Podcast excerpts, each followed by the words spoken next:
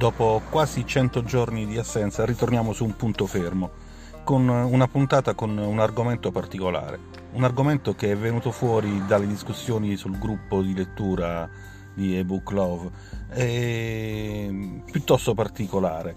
Di cosa andremo a parlare? Andremo a parlare di uh, pozioni magiche, in particolar modo delle pozioni magiche uh, presenti uh, nelle opere di Shakespeare avvelenamento, morte apparente, innamoramento, gli effetti prodotti dalle pozioni magiche nelle opere di Shakespeare sono i più vari.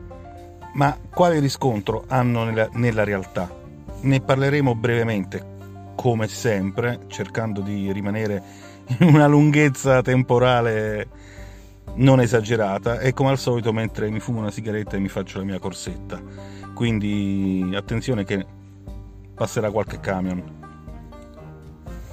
Dunque, eh, l'oggetto di discussione è eh, a quali specifiche sostanze il commediografo abbia fatto riferimento nelle sue commedie e soprattutto se queste abbiano o meno nella realtà l'effetto desiderato. I 400 anni di progresso scientifico, maturati dal periodo in cui Shakespeare scrisse le sue opere, possono aiutarci a dare, a fornire delle risposte in merito? È realmente possibile versare veleno nell'orecchio di una persona che dorme senza svegliarla? Oppure può una droga far innamorare di qualcuno che altrimenti non si sarebbe proprio preso in considerazione? E ancora, esiste una sostanza che può far sembrare una persona morta senza arrecarle però alcun danno? E in questo caso parliamo di Giulietta? Lo vedremo adesso in dettaglio, subito dopo la sigla.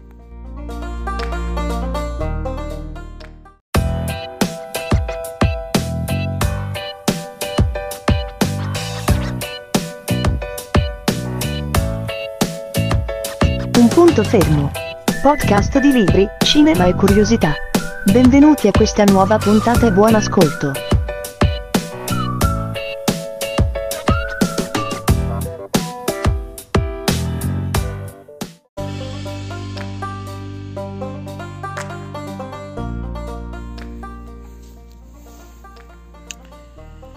Allora, andata la sigla, partiamo dal considerare il primo caso, quello del, dell'avvelenamento del padre di Amleto durante il sonno.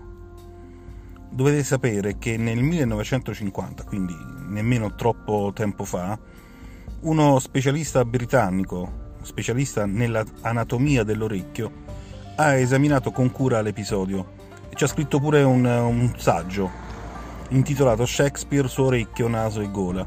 In questo saggio, facendo riferimento alle descrizioni della vicenda presenti nella commedia, sostiene che l'avvelenamento debba essersi verificato mentre il padre di Amleto si trovava in una fase di sonno profondo, quella che oggi chiamiamo fase REM. Se inoltre, prosegue lo studioso, la sostanza era oleosa e la fiala tenuta in mano da Claudio si trovava a temperatura corporea, è allora possibile, dice, che il padre di Amleto non si sia svegliato mentre il veleno veniva versato nel suo orecchio. Più interessante sarebbe sapere che tipo di sostanza, eh, a che tipo di sostanza Shakespeare possa aver fatto riferimento. Sappiamo che viene chiamata Abenon, ci sono dei candidati, chi più o meno plausibile. Abbiamo la cicuta, l'ebano, la bella donna e il giuschiamo, tutti gli altri sono da trascurare. Sappiamo che le foglie, la corteccia e le bacche della cicuta e anche della bella donna sono velenose. Sappiamo che l'ebano è più debole e contiene resina, quindi anche questo non è il succo a cui fa riferimento Shakespeare. Il giuschiamo eh, fa parte della stessa famiglia delle patate, del tabacco, del pomodoro e eh, da secoli si sa che in piccole quantità eh, può essere utilizzato in medicina per combattere i disturbi a livello gastrointestinale. Il principale componente del giuschiamo è la ioscina, bella botta, eh, la quale Yoshina assunta in concentrato è effettivamente letale per, eh, indovinate un po', le galline e in dosi molto molto più massicce anche per gli esseri umani. Nel 1918 un eh, ricercatore della John Hopkins University, che si chiama David Match, ha eh, studiato l'assorbimento proprio di queste sostanze attraverso varie parti del corpo. Ha studiato anche l'assorbimento di stupefacenti e altri medicinali e ha portato avanti una serie di esperimenti in cui ha somministrato a dei cani, particolarmente a dei beagle, eh, diverse sostanze attraverso vari orifizi e poi ha cronometrato, proprio col cronometro a mano, la velocità con cui si manifestavano i sintomi nei cani fino in alcuni casi alla morte. Da questo eh, ricaviamo che numerose sostanze, incluse la nicotina e la bella donna, possono venire assorbite attraverso l'orecchio e il ricercatore ha notato che una blanda tintura di giuschiamo eh, veniva utilizzata per curare appunto il mal d'orecchio attraverso l'applicazione sull'orecchio stesso. Ma se passiamo ai tempi un po' più recenti, al 2002, in uno studio appunto più recente un altro ricercatore, questa volta argentino, che si chiama Basilo Aristidis Cozias, ha eh, ipotizzato che Claudio, fratello di Amleto, fosse venuto a conoscenza del fatto che eh, il re soffriva per la perdita di udito e avesse intuito che un orecchio danneggiato poteva essere la via ideale per introdurre il veleno. Rimaniamo col dubbio e non giocate col giuspiamo.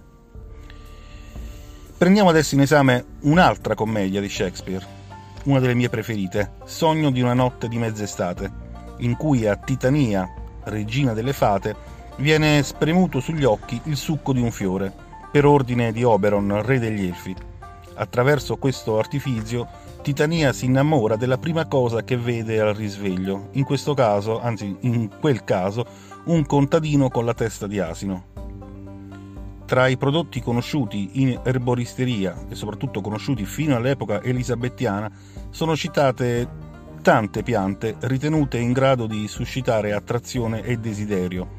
Andiamo dai semi di ortica alle patate dolci, ma eh, in questo caso Shakespeare mh, mm, parla eh, della quella che chiama viola del pensiero, che noi conosciamo scientificamente come viola tricolor.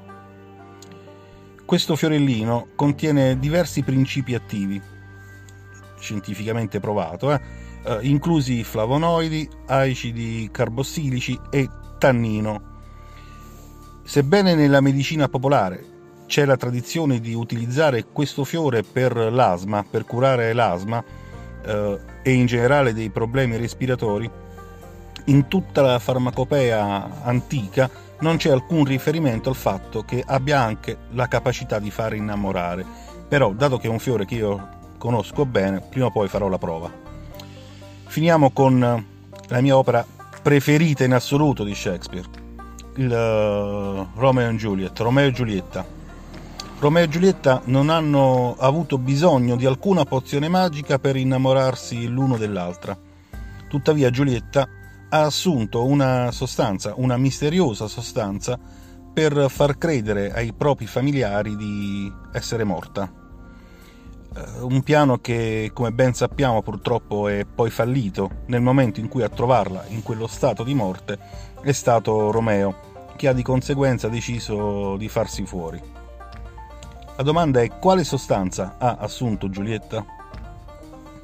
Qui andiamo un po' più sul sicuro. Probabilmente si trattava dell'atropa, Atropa Belladonna. In un libro uh, del 1597, The Herbal General History of Plants, uh, lo studioso inglese John Gerard scrisse che una piccola quantità di questa pianta, se assunta, uh, conduce alla pazzia. Una dose più elevata provoca un sonno di morte e una quantità eccessiva addirittura può uccidere.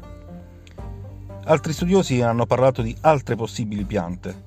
Si è pensato in passato ai semi del giunco di palude, che eh, gli antichi romani ritenevano potessero uccidere pantere e lupi, ma non si parla mai di uccidere gli umani.